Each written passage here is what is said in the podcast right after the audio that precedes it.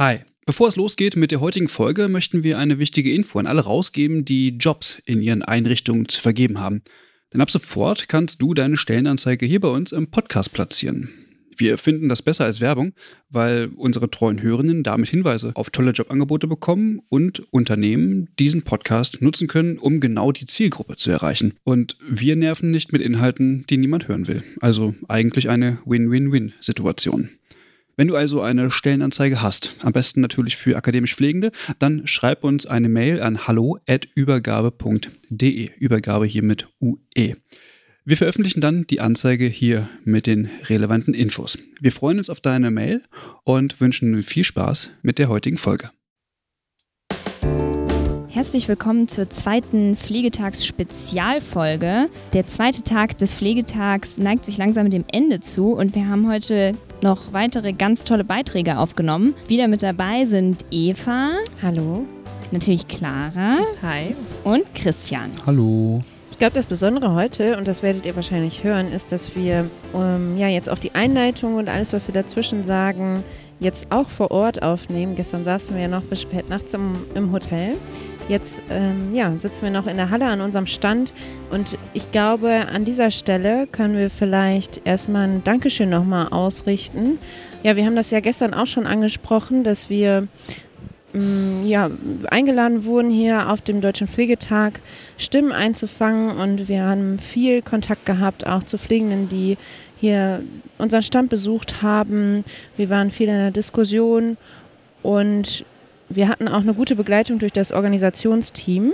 Und eine davon war Eva Hasel. Mit ihr habe ich ähm, kurz ein bisschen über die Organisation vom Deutschen Pflegetag und auch insbesondere, wie sie die Referenten und Referentinnen äh, rekrutieren konnte, ähm, gesprochen. Hören wir doch mal rein. Ja, ich stehe hier jetzt mit Eva, Eva Hasel vom ähm, Orga-Team des Deutschen Pflegetags und wir wollen natürlich auch eure Stimmen mal ein bisschen einfangen, ähm, wie es denn so ist, so einen ganzen Kongress zu organisieren. Ich denke mal, die Planung dauert recht lange. Wie lange kann man oder welchen Zeitraum muss man sich denn da vorstellen, äh, bis das hier alles so steht? Ähm, ja, grundsätzlich würde ich mal sagen, nach dem Pflegetag ist vor dem Pflegetag. Also ähm, gerade für die Teammitglieder, auch die natürlich mit der Programmplanung beschäftigt sind, äh, geht es eigentlich nahtlos weiter mit der Kommunikation. Und so haben wir jetzt zum Beispiel dieses Jahr so ungefähr ein halbes Jahr vorher gestartet, also mit der teilnehmenden Kommunikation und ähm, dass man dann eben das Programm veröffentlicht und solche Dinge. Das ist dann so ein, ein halbes Jahr vorher ungefähr. Wow, ja, das hatte ich mir schon so ungefähr gedacht. Ähm, und du machst ja hauptsächlich so die Kommunikation, habe ich schon gehört. Äh, natürlich auch mit uns im Vorfeld. Ähm, und wie ist das? Also, das habe ich mich schon immer gefragt. Kommen dann die Leute ähm, auf euch zu und sagen, ich habe das und das Thema und das würde ich gerne präsentieren oder kommt ihr auf die Leute zu? Das ist eigentlich ganz unterschiedlich. Also da ist irgendwie alles dabei. Teilweise haben wir natürlich so ein bisschen gescoutet, äh, die Szene, dass man irgendwie sieht, wer, wer interessant ist und, und wen man gerne dabei hätte. Und teilweise kommen natürlich auch ähm, Projekte oder Menschen auf uns zu. Ähm, oder es kommt zum Beispiel ja auch über einfach viele Partner oder Verbände. Also die, die, das Netzwerk ist ja auch einfach sehr, sehr groß rund um den Deutschen Pflegetag und daraus ergibt sich natürlich auch immer schon wahnsinnig viel. Ja, und der Deutsche Pflegetag ist ja dieses Jahr nach 2019 noch in Präsenz, 2020 online, äh, jetzt in eine Hybridveranstaltung. Vielleicht kannst du da noch mal so ein bisschen zu erzählen, äh, was da denn für Herausforderungen auf euch zugekommen sind. Ja, genau, da haben wir jetzt so ein bisschen Best of Both Worlds eigentlich dieses Jahr. Ähm, weil 2020 haben wir auf äh, die rein digitale Veranstaltung umgestellt, sechs Wochen vor dem Kongress. Bis dahin war das in Präsenz geplant und ähm, ja, das war natürlich irgendwie dann ein sehr, sehr großer Kraftaufwand, ähm, wo man eben auch kommunikativ dann in den, in den allerletzten Metern eigentlich nochmal ganz neu rangehen musste, ähm, die Teilnehmenden nochmal ganz neu ansprechen musste, die auch mitnehmen musste irgendwie auf diesen Weg und ähm, dann eben auch schauen, wie kann man die in den Kongress zum Beispiel einbinden, obwohl sie nicht vor Ort sind. Das waren ja einfach alles Strukturen und Prozesse, die, die es ja vorher so nicht gab und die wir da irgendwie so last minute im Endeffekt aus dem Boden stampfen mussten und das glaube ich auch dann irgendwie doch ganz gut gepackt haben. Und das merkt man jetzt natürlich, dass es dieses Jahr eben alles steht. Also so die, die Strukturen für die, für die digitale Teilnahme waren jetzt einfach schon da, die haben wir etabliert letztes Jahr und ähm, da sieht man jetzt Einerseits aber finde ich auch irgendwie ganz schön so die Vorteile von diesem Hybrid, weil wir andererseits halt auch trotzdem viel mitnehmen aus letztem Jahr und jetzt eben zum Beispiel euch hier haben mit dem Podcast, dass wir jetzt viel stärker nochmal auf Social Media gesetzt haben und so einfach, um auch wirklich Leute, die von zu Hause irgendwie teilnehmen, auch viel stärker einzubinden und denen auch so das Kongressfeeling irgendwie nochmal besser zu vermitteln. Und ähm, ja, von daher finde ich, so sind die beiden Welten irgendwie da ganz gut zusammengekommen dieses Jahr. Und ist das dann auch eine Zukunftsperspektive für die kommenden deutschen Pflegetage oder Kongresse, die so auf uns zukommen werden? Was meinst du? Also wir hoffen natürlich nicht, dass es durch Pandemien noch äh, sehr viel länger notwendig sein wird, das so zu machen. Aber ich denke, ähm, ja, genau sowas, wie es jetzt dieses Jahr, glaube ich, hier läuft, könnte ich mir gut vorstellen, dass das ein sehr, sehr gangbarer Weg ist. Im Endeffekt auch ganz ohne, ohne Katastrophe und Notfall im Hintergrund. Ja, ich kann für uns sagen, es ist auf jeden Fall schön, mit wieder vielen Leuten auch ähm, ja, im direkten Kontakt ins Gespräch zu kommen und hoffen, dass das auch weiterhin so in Präsenz möglich sein wird. Vielen Dank, Eva, für deine Einblicke. Sehr gerne, ja. Schön, dass wir alle zusammen hier sein können. Wir haben am ersten und am zweiten Tag des Deutschen Pflegetags verschiedene Vorträge besucht, haben uns mit verschiedenen Thematiken auseinandergesetzt und einige der Referentinnen und Referenten haben wir danach nochmal zu ihren spezifischen Themen interviewt. Und ja, ich würde sagen, das war auf jeden Fall ganz spannend, auch nochmal ein bisschen tiefer inhaltlich einzusteigen, wo es ja gestern eher um politische Themen ging. In der ersten Folge, die wir veröffentlicht haben. Und wenn euch die Themen der einzelnen Referenten und Referentinnen genauer interessieren, haben wir euch die Themen und die Referenten in den Shownotes verlinkt. Hören wir doch mal rein. Ja, bei mir sitzt jetzt äh, unsere erste Gästin, Sabrina Rosius. Ähm, ich habe mir gerade einen Vortrag zur Führung in der Pflege von dir angehört. Ähm, ich stelle dich mal kurz vor. Du bist ähm, aktuell Geschäftsführerin ähm, beim Bundesverband für Pflegemanagement und hast ja über Führung in der Pflege und ähm, über insbesondere über Führung in Pandemiezeiten auf einer Intensivstation gesprochen. Ja, wie ist das? Magst du noch mal ganz kurz erklären? Arbeitest du noch aktiv ähm, im mittleren Management auf der Intensivstation? Ähm, das ist jetzt alles überlappend passiert. Okay. Ich ähm, war jetzt ganz lange, ganz viele Jahre Stationsleitung auf der Intensivstation und ähm, habe zum 1.9. die Stelle der Geschäftsführung im Bundesverband Pflegemanagement angenommen. Meine Übergabe der Intensivstation an meinen Nachfolger geht jetzt noch bis November. Und danach bleibe ich aber sozusagen mit und trotz meiner neuen Position, aber auch fürs mittlere Management äh, mit Projekten, mit ähm, Prozessen, mit Strukturen, mit Arbeitsgruppen aktiv in der Praxis. Ja, spannend. Ähm das äh, Thema hat mich natürlich auch total interessiert, weil ich arbeite auch auf einer interdisziplinären Intensivstation und habe auch die Pandemie äh, ja, mit allen Facetten äh, dort mitbekommen. Ähm, ja, und das war natürlich äh, spannend zu hören. Ähm, gerade auch so ein bisschen, was es eben braucht oder auch am Anfang so die Ausgangssituation. Ich gehe noch mal so ein bisschen auf den Vortrag ein. Ähm, du hast erzählt, und so habe ich das auch wahrgenommen, dass am Anfang natürlich eine unfassbare Unsicherheit äh, da war bei allen Pflegekräften, aber auch im interdisziplinären Team, natürlich fachlich, aber auch persönlich, familiär. Ähm, wie habt ihr es denn geschafft, da irgendwie eine Struktur reinzubringen? Oder wie kann da Führung äh, auch helfen? Genau, an allererster Stelle steht, dass Führung weiß, dass sie Führung ist.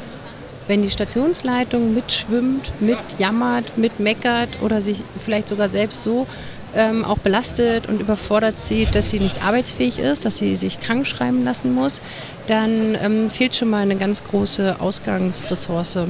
Es ist sozusagen wichtig, dass die Führungskraft weiß, dass sie die Führungskraft ist und dass sie weiß, jetzt geht es darum, die Kollegen und die Mitarbeiter ähm, zu halten, ihnen Sicherheit zu vermitteln und ihnen Angebote zu machen. Hm. Ja, und äh, da hast, du diesen, diesen Satz hast du eben auch im Vortrag genannt. Ähm, wenn, sie, wenn die Führungskräfte Patienten versorgen, können sie nicht führen. Also ein ganz klares Statement von Stationsleitungen äh, weg vom Bett. Auf jeden Fall. Okay. Das ist etwas, was auch häufig ganz schwer akzeptiert wird, sowohl von den Leitungen selbst als auch von den pflegerischen Teams. Dieses, ja, du arbeitest jetzt ja nur noch unter der Woche in diesem begehrten Frühdienst und du bist nicht im Nachtdienst oder du bist nicht ähm, am Wochenende für uns da, da weißt du gar nicht, was passiert. Das ist für mich, und das möchte ich an der Stelle, nutze ich die Gelegenheit, das ganz deutlich zu sagen, das ist nicht Führungsaufgabe, Patienten zu versorgen. Es ist wichtig, die Rahmenbedingungen zu stellen und zu evaluieren, dass Patienten hervorragend gepflegt werden können und versorgt werden können aber nicht durch die Stationsleitung selbst. Und ich finde es auch absolut traurig, wenn Stationsleitungen im Nachtdienst und am Wochenende arbeiten, weil sie sagen, sonst reicht das Geld nicht. Das muss ganz klar honoriert werden, dass Managementaufgaben auch eine spezielle Arbeitszeitbindung haben und auch eine spezielle Vergütung brauchen. Ja, auf jeden Fall. Ähm, das sehe ich ähnlich und auch ähm, sich zu den, zu den, gerade wenn es um, um Unsicherheit geht, um eine neue Situation, wie es die Pandemie eben ist, dann braucht man ja auch die Zeit, da einen klaren Gedanken zu fassen und zu schauen, wie, wie kommen wir denn da jetzt durch. Ähm, Gab es denn da ja, Hilfsmittel oder Strukturen, die ihr eingeführt habt? Auf jeden Fall. Und das Erste ist nochmal, ich möchte es ein bisschen gerade rücken. Also ich sage nicht, dass eine Stationsleitung den ganzen Tag abgeschottet von der Station in einem Büro sitzt, sondern äh, mein Arbeitsplatz war auch im, im, im, im Zentrum der Intensivstation und ähm, dort hatte ich aber alles, was ich brauchte. Ich hatte die Patientenübersicht, ich hatte die Mitarbeiterübersicht, ich hatte äh, mein Laptop und, und dann gilt es eben, sich nochmal zu strukturieren. Und, und wenn du fragst, was wir für Hilfsmittel hatten, dann ist es eben zu wissen, welche Säulen, an welchen Säulen müssen wir jetzt ähm, anbauen und welche müssen wir verknüpfen. Und zwar das eine ist das Krankheitsbild Covid, also die fachliche Expertise brauchten wir. Wir haben uns daran orientiert, ähm, was brauchen wir für eine dienstplanerische ähm, Haltung und für eine dienstplanerische Sicherheit. Was brauchten wir für, was haben wir für Schnittstellen, mit denen wir uns auseinandersetzen müssen. Das ist die, äh, das ist die Pflegedirektion, das sind die Ärzte, das sind die Physiotherapeuten, Servicekräfte und so weiter, die anderen Stationen, das sind alles Schnittstellen, zu wissen, wer sind jetzt eigentlich unsere wichtigsten Schnittstellen was sind die Absprachen, auch zu wissen, was, was wird ja eigentlich wem versprochen. Also ne, wenn man als äh, Intensivstation plötzlich sagt, äh, jetzt macht ihr immer hier 100% mehr Betten, dann muss schon klar sein, dass die Leitung das weiß und auch weiß, wie wir das gestalten. Also ich glaube, das war ganz wichtig, dass wir uns unserer Säulen bewusst geworden sind, an denen wir arbeiten müssen. Und da sind bestimmt auch viele positive äh, ja, Entwicklungen daraus entstanden, kann ich mir vorstellen. Also ich habe das auch erlebt, ähm, dass eben die Hierarchien ein Stück weit flacher geworden sind, dass man sich gegenseitig auch viel unterstützt hat. Ähm, ja, auch vielleicht auch so diese, diese, dieses Unwissen, dass daraus auch so ein Hunger nach neuem Wissen resultiert. Ähm, konntet ihr denn davon ein bisschen was mitnehmen jetzt in diese fast postpandemische Zeit? Ähm, traurigerweise muss ich das sagen, dass das an dieser Stelle gerade nicht ist. Ähm, wir sind enorm über uns hinausgewachsen. Wie du sagst, also Hierarchien haben sich ausgeweicht. Es gab eine mega Identifikation mit dem Beruf, also nachdem wir sozusagen alles organisiert haben, dass das ähm, äh, familiär, sozial und so weiter alles auch möglich ist. Also dass es auch möglich ist, äh, frei zu haben, wenn man dann auch frei braucht, dass man seinen Urlaub trotzdem nehmen kann und so weiter. Ähm, dass man das fachlich rockt, da ist eine, wirklich eine enorme Identifikation passiert und das war ein wahnsinniger Stolz auch. Ähm, und, und, auch zwischen den Stationen, das gibt es ja auch immer wieder, dass die Intensivstation ein bisschen abgegrenzt ist oder nicht so eine befreundete Station hat. Das war auch alles total aufge, aufgeweicht und wir waren alle ein riesengroßes Team. Und was ganz traurig ist, und das beschäftigt mich jetzt wirklich noch nachhaltig, es ist so wenig davon übrig geblieben mit den ruhigeren, vermeintlich ruhigeren Fahrwasser nach der Pandemie kamen plötzlich wieder alte Herausforderungen, die die vorher auch schon da waren und aber leider auch alte Verhaltensmuster. Und jetzt bin ich gerade ganz intensiv damit beschäftigt zu wissen, wo kommt denn, wo kommt denn diese Demotivation gerade her? Hm, hat wahrscheinlich auch viel mit Erschöpfung zu tun, oder? Und das sagen ganz viele. Und da bin ich aber, da bin ich anderer Meinung, weil wir ja nun wirklich, also entweder mit emotionaler Erschöpfung, man kennt das ja selber, man lernt für eine Prüfung wie verrückt und hat ganz viel Energie und äh, stopft ganz viel in sein Gehirn rein, dann schreibt man diese Prüfung und danach bricht man dann irgendwie zusammen und denkt so, oh Gott, bin ich erschöpft und ähm, dann ist man ja auch wirklich erschöpft. Und ähm, das ist was, was ich denen im Vorfeld äh, ein bisschen aberkannt habe, weil ich gesagt habe, ihr hattet doch euer frei und ihr hattet euren Urlaub und das ist wirklich ähm, die Überstunden, die entstanden sind, sind wirklich absolut äh, überschaubar gering und trotzdem eben dieses Emotionale. Und das, was ich jetzt aber festgestellt habe, und ist, dass viel eher dieses soziale, äh, diese soziale Anspannung abfällt, dass die Kinder jetzt wieder normal in die Kita in die Schule gehen, dass ähm, die Eltern, die man vielleicht vorher noch zum Arzt begleitet hat oder wie auch immer, wenn die schon älter waren, die können jetzt auch wieder alleine zum Arzt gehen, weil die öffentlichen Verkehrsmittel wieder funktionieren oder weil der Krankentransport wieder funktioniert und so. Und ich glaube, das ist was, da sollen wir in aller Ehrlichkeit dann jetzt in Zukunft auch nochmal drauf gucken und zu sagen, okay, weil viele beschreiben das, mein Arbeitsplatz ist schuld, dass ich so erschöpft bin. Aber in Wirklichkeit ähm, erlaube ich mir die These, dass es ähm, in der aller, aller, aller, allergrößten Mehrheit an ihren privaten und sozialen Rahmenbedingungen liegt. Mhm. Da vielleicht auch ist ja auch die Aufgabe von Führung genau eben solche weichen Faktoren, die sozialen Faktoren auch wahrzunehmen und dafür natürlich auch die Zeit zu haben, äh, ja, das so zu sortieren, ähm, da stellt sich mir dann immer irgendwie die Frage, oder ich würde gerne wissen, wie du dazu stehst, ähm, ob man ähm, ob Management oder Führung in der Pflege etwas ist, was durch Erfahrung entsteht oder plädierst du doch eher für für ein Studium, für auch fürs mittlere Management? auch ein spannendes Thema, habe ich auch eine klare Meinung zu. Ich sage nicht, dass man ausschließlich studiert haben muss, um ähm, Pflegemanagement ähm, zu leiten. Ich glaube, dass man ein ganz klares Kompetenzprofil braucht und ähm, dass es Kompetenzen gibt, die sind zwingend notwendig, um eine so diverse Gruppe wie Pflegende führen zu können.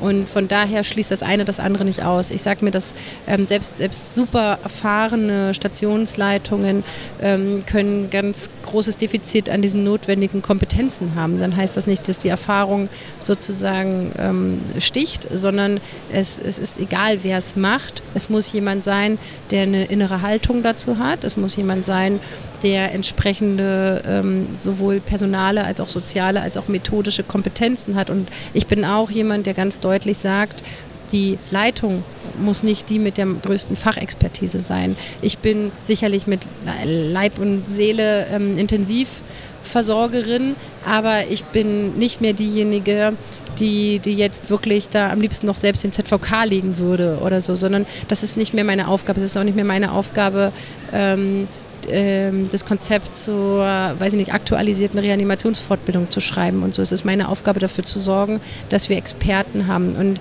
deswegen auch der Appell eben an, an Pflegende, ähm, die wollen natürlich irgendwie immer Führungskräfte mit so einer herausstechenden Fachlichkeit, aber auch das sind Ressourcen, die sich Führungskräfte sparen können, wenn sie sagen, ich habe aber Experten, ich weiß, was gebraucht wird.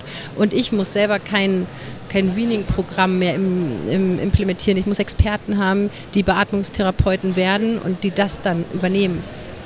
Ja, diese sag ich jetzt mal, Zwiespalt zwischen fachlicher und persönlicher Expertise und auch irgendwie so dem, den Anforderungen, die ans mittlere Management, finde ich, ja. gerade gestellt haben. Ähm, das macht es ja auch meistens so zu einem Hemmnis, eigentlich ins mittlere Management auch aktiv zu gehen. Aber was würdest du denn aus deiner Perspektive, ich merke, du brennst für das Thema, du bist da ja sehr äh, drin. Was Warum ist denn Pflegemanagement, gerade das mittlere Pflegemanagement, attraktiv für junge Pflegende? Warum, ist, warum lohnt es sich, in die mittlere Führungsebene zu gehen? Also, ähm, es lohnt sich in dem Moment, wo ähm, tatsächlich klar wird, was man für einen Handlungsspielraum hat. Also es wird sich niemand attrakt, also es wird sich niemand, niemand und schon gar nicht niemand Junges angesprochen fühlen, wenn der Job dann darin besteht, ähm, Patienten zu versorgen und danach irgendwie noch einen Dienstplan hinzukriegen, für den man dann von allen äh, Mitgliedern des Teams Teams auch noch zerhackstückelt wird.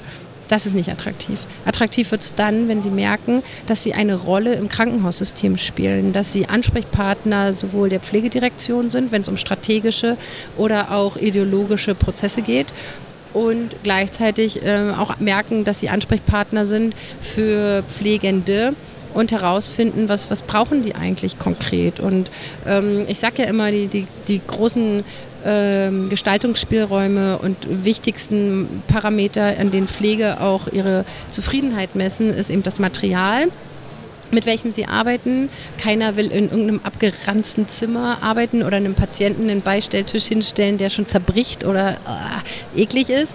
Und ähm, dann der Dienstplan, es ist ganz wichtig, eben vernünftige Arbeitszeiten zu haben, die sich auch gut mit dem sozialen Leben vereinbaren lassen.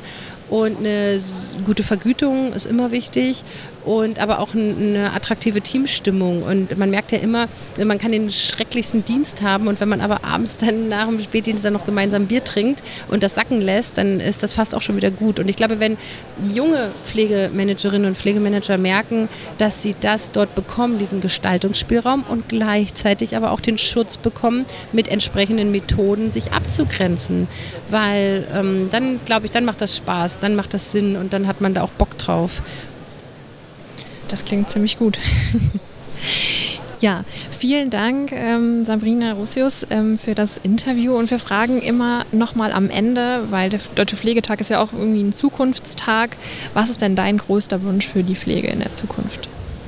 Also mein allergrößter Wunsch für die Pflege an sich ist, dass sie sich endlich ihrer Rolle bewusst wird.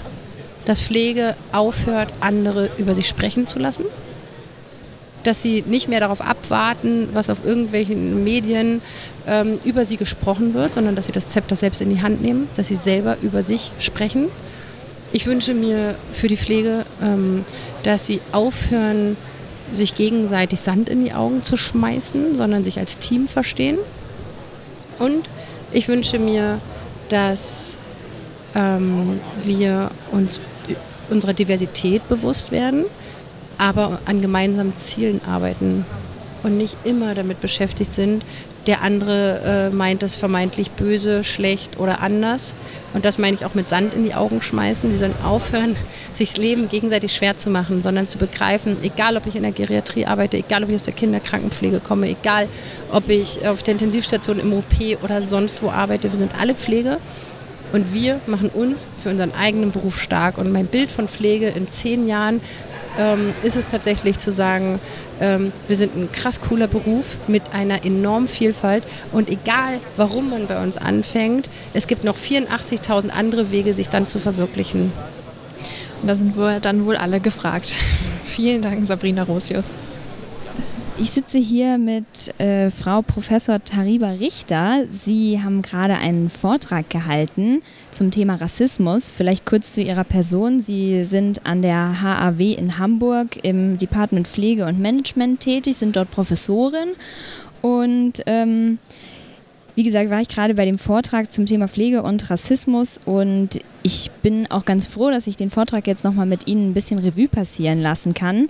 Ihr Teil des Vortrags hat sich ja so ein bisschen äh, damit beschäftigt, was ist denn überhaupt Rassismus, äh, wo findet das auch in, im pflegerischen Alltag statt.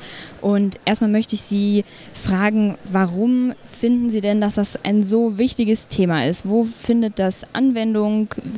Wer ist davon auch vielleicht äh, größtenteils betroffen und warum ist dieses Thema doch leider noch sehr unterrepräsentiert? Mhm. Ja, das ist ein relevantes Thema in der Gesamtgesellschaft, also nicht nur ähm, in der Pflege. In der Pflege ähm, ist es so, dass ähm, äh, es schon seit Jahren lange äh, Erfahrungsberichte von PatientInnen gibt, ähm, die über Rassismus klagen, äh, von Pflegekräften oder eben halt auch von anderen Berufsgruppen oder institutionellen Rassismus erfahren haben. In den letzten Jahren hat das Thema ähm, Rassismus gegen Pflegekräfte sehr, sehr deutlich zugenommen. Also auch ähm, ich erfahre immer wieder von, von meinen Pflegestudierenden, die in der Praxis arbeiten, dass sie immer äh, wieder auch neue Erfahrungen in diesem Bereich gemacht haben. Also das ist äh, kein neues Thema, es ist ein altes Thema, aber eins, das äh, mittlerweile auch zunehmend an Brisanz und Relevanz auch ähm, äh, erfährt. Was sind denn so verschiedene Formen von Rassismus oder gibt es sowas überhaupt, ähm, wie das im Alltag dann tatsächlich stattfindet. Also egal ob jetzt gegen PatientInnen oder gegen die Pflegefachkräfte. Ja, ich fange mal von der oberen Ebene äh, an, weil es halt eben nicht nur auf der interpersonellen Ebene Rassismus gibt. Äh, Rassismus gibt es auch auf der Ebene der Struktur, also dass Strukturen so gestaltet sind oder Gesetze so gestaltet sind, dass Menschen ausgeschlossen, ausgegrenzt werden. Wenn wir beispielsweise das Asylbewerberleistungsgesetz uns angucken, das unterschiedliche gesundheitliche Leistungen auch dort zementiert.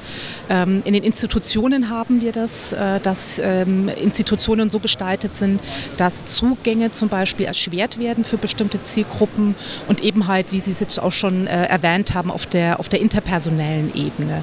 Also dass ähm, Pflegekräfte beispielsweise abgelehnt werden, also dass gesagt wird, ich möchte eine richtige Schwester haben, ich lasse mich nicht von braunen Händen anfassen, ähm, aber eben halt auch Zupflegende, die sagen, ähm, ich habe aufgrund meiner Herkunft, aufgrund meiner Hautfarbe, aufgrund meiner sexuellen Orientierung, Geschlechtsidentität ähm, diskriminierende Erfahrungen ähm, im, im, äh, im Krankenhaus oder in anderen ähm, Einrichtungen des Gesundheitswesens gemacht. Also sind da ja doch sehr viele Baustellen auf sehr verschiedenen äh, Ebenen einfach.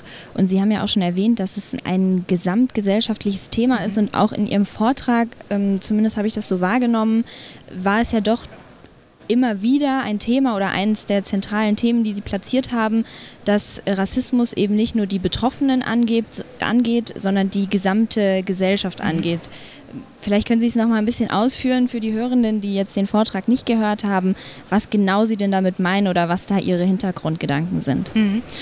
Also ähm, es, natürlich können wir auf der Ebene agieren, dass wir sagen, wir müssen Menschen empowern, die diese Erfahrung gemacht haben. Die müssen gestärkt werden. Aber das bleibt sozusagen wieder auf der Ebene der Betroffenen.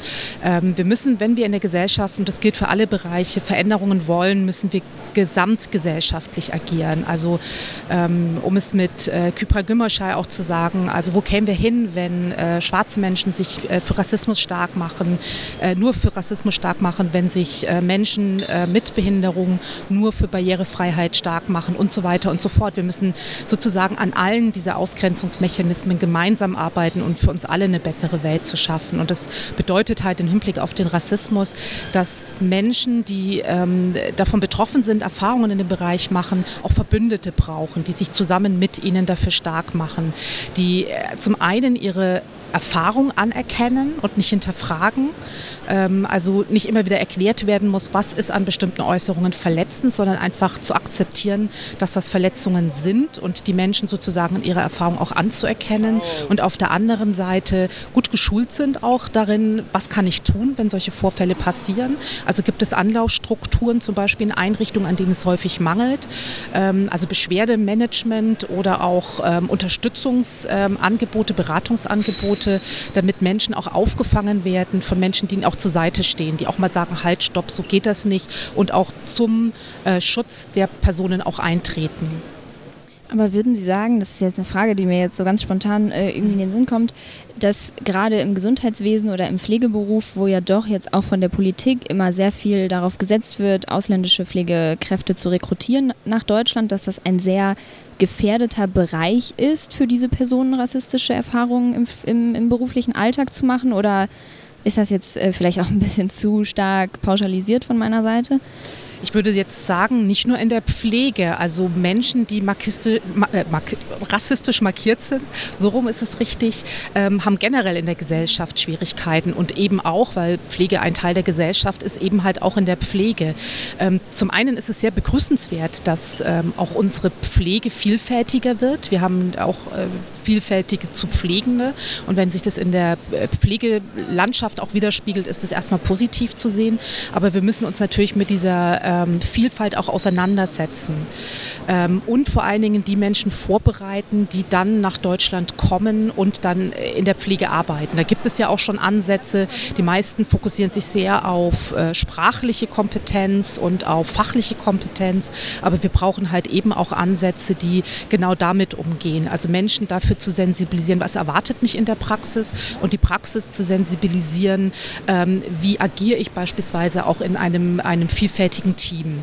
Ähm, das muss von beiden Seiten sozusagen hier auch eine äh, Sensibilität und eine Reflexion und eine Annäherung äh, stattfinden. Ja, herzlichen Dank, dass Sie sich kurz die Zeit genommen haben, dass wir dieses äh, doch meiner Meinung nach sehr wichtige und viel zu unterrepräsentierte Thema nochmal hier aufgreifen konnten. Ich wünsche Ihnen dann noch einen schönen zweiten Tag des Deutschen Pflegetags. Vielen Dank. Ja, ich stehe jetzt hier mit Lukas Weithaus vom Projekt Costa. Wir haben uns eben schon einen Vortrag zu äh, Community Health Nursing mit Professor Frank Weidner und Lea Mewis äh, aus Köln angehört und ja, so ein bisschen die verschiedenen Einsatzgebiete und auch die Bedarfsstruktur in, von Community Health Nursing in Deutschland ähm, besprochen.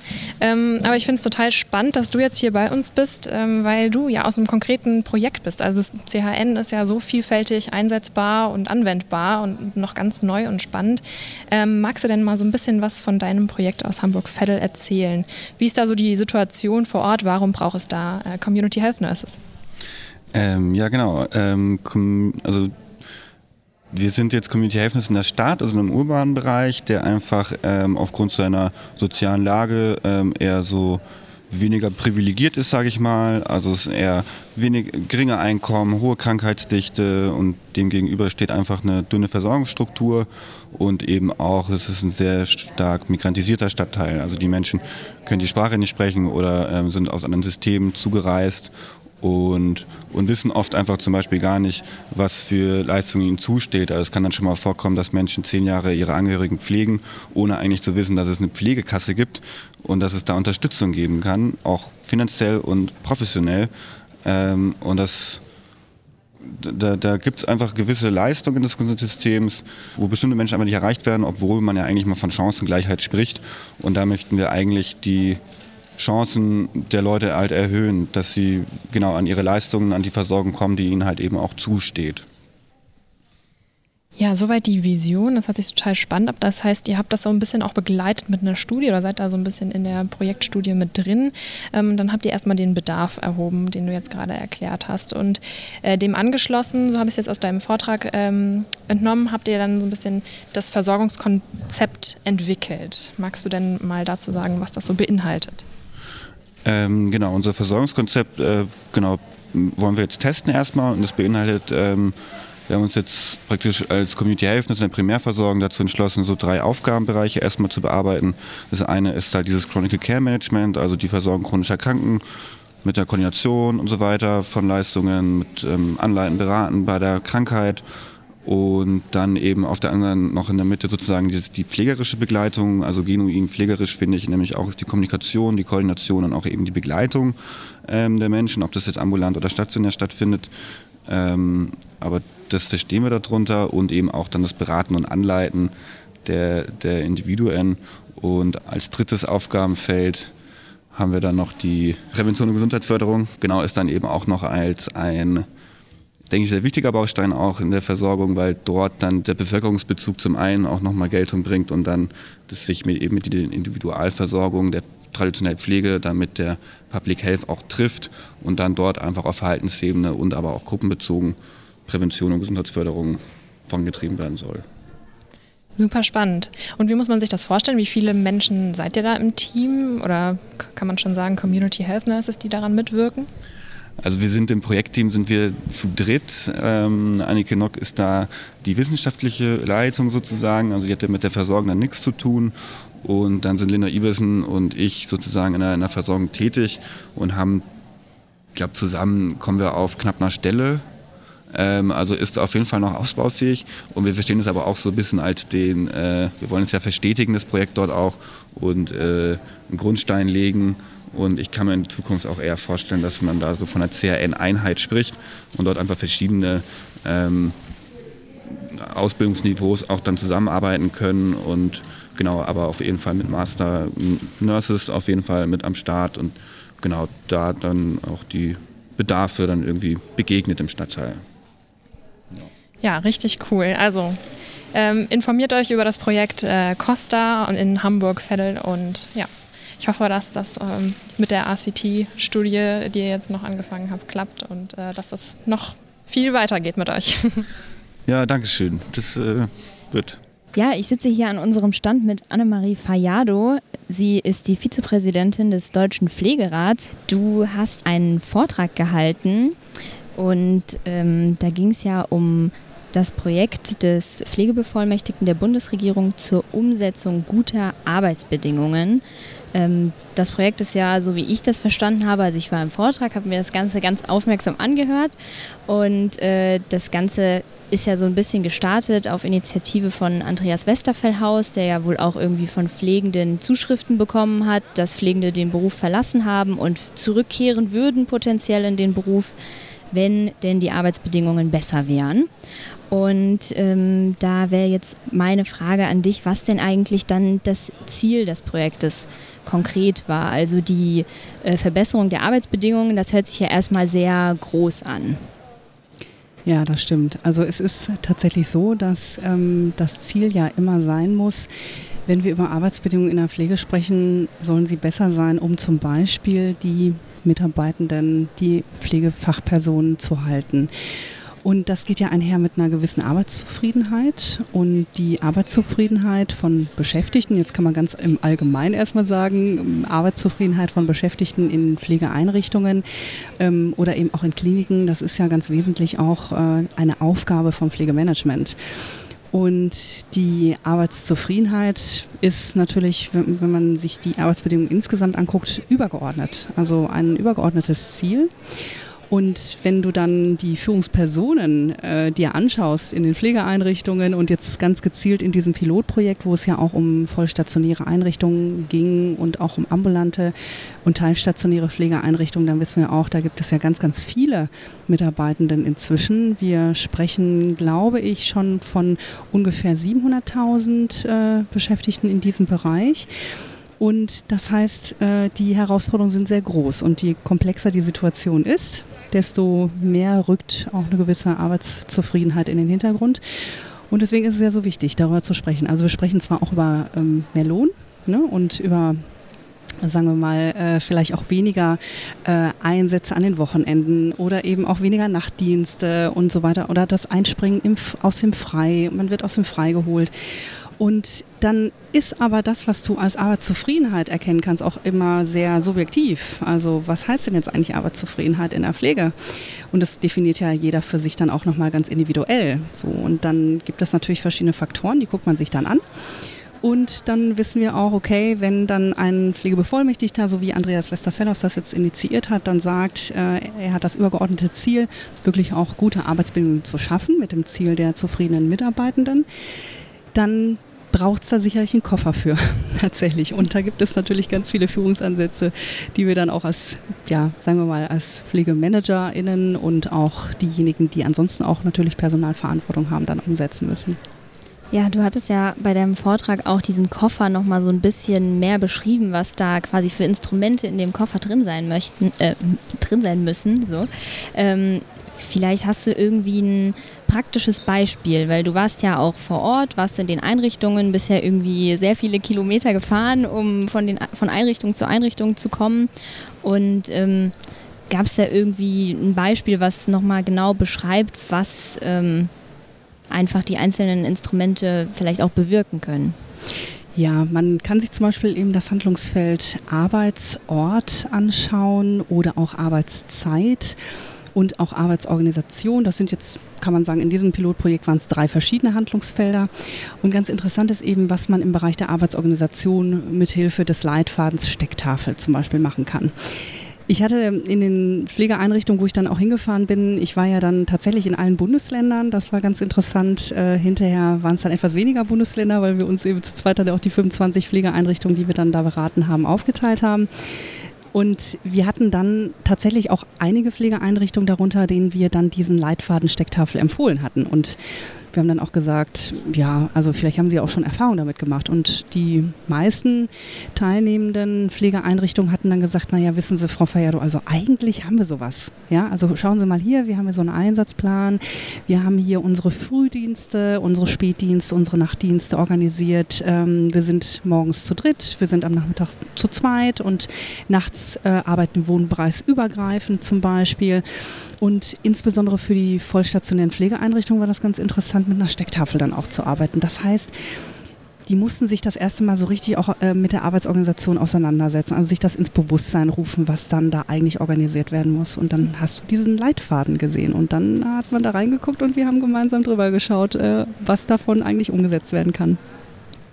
Ja, und mit dieser Stecktafel, das bedeutet ja dann auch ein Stück weit, dass das nicht mehr nur Führungsaufgabe ist, oder? Dass da vielleicht diese Grenzen nicht mehr ganz so hierarchisch starr sind zwischen Mitarbeitenden und Führungskräften, sondern einfach wirklich gemeinsam daran gearbeitet wird, die ja eigentlich ja Unternehmenskultur irgendwie zu verbessern auch. Ja, also tatsächlich sind auch die Teams verantwortlich, ne? Oder auch die Schichtleitung oder eben auch die Tourleitung. Also je nachdem, wenn du ja auch im ambulanten Setting dann guckst, dann gibt es natürlich da auch äh, Pflegefachpersonen oder Pflegehilfspersonen, die dann eben auch eine gewisse Verantwortung für das übernehmen, was sie tun und wie sie sich organisieren. Und ich glaube auch, dass die Zukunft auch zeigen wird, dass die Führungsverantwortung oder auch was Teamorganisation anbetrifft, verschwimmen wird. Also es ist dann nicht mehr nur die klassische Wohnbereichsleitung, die dann organisiert oder die Pflegedienstleitung, die dann organisiert, sondern eben auch Teams. Und das wäre natürlich schön, wenn wir das zukünftig so hinbekommen, dass ähm, die Verantwortung verteilt werden kann, jeder mitgestalten kann, was Organisation anbetrifft und dadurch, und dann sind wir wieder bei der individuellen Arbeitszufriedenheit, jeder auch die Möglichkeit hat, zurückzumelden, was ihn persönlich zufrieden macht auf der Arbeit. Ja, und das Projekt war ja sehr erfolgreich, so wie ich das irgendwie wahrgenommen habe. Ähm, was würdest du sagen, resultiert jetzt daraus? Also es soll ja ein Folgeprojekt geben, aber was das auch vielleicht für langfristige Effekte jetzt haben kann auf die Pflegelandschaft, werden diese Instrumente in dem, in dem Koffer, wie ihr das so schön beschrieben habt, äh, jetzt vielleicht auch übergeordnet oder übergreifend so ein bisschen mehr Einsatz finden in der Praxis? Kann man da schon mal vielleicht so einen kleinen ja, Ausblick geben? Also es gibt mit Sicherheit ähm, Überlegungen, äh, die ich persönlich natürlich auch habe, aber die möglicherweise auch über den Pflegebevollmächtigten dann weitergedacht werden können. Es gibt zwei wesentliche Aspekte, die man hier nennen kann. Das ist einmal natürlich die Weiterentwicklung des Instrumentenkoffers. Das heißt, du hast in dem Nachfolgeprojekt, äh, das ja bis 2023 geplant ist, für ungefähr 750 vollstationäre und ambulante Pflegeeinrichtungen dann auch diesen Koffer als Grundlage mit diesen Führungsinstrumenten, mit diesen Leitfäden. Ähm, und du hast aber dann auch immer noch das Thema Führungskompetenz. Also wie viel Managementkompetenz, wie viel Führungskompetenz oder auch Leitungskompetenz braucht es dann eben auch ähm, in den Einrichtungen, wo eine externe Begleitung nicht unbedingt gesichert werden kann.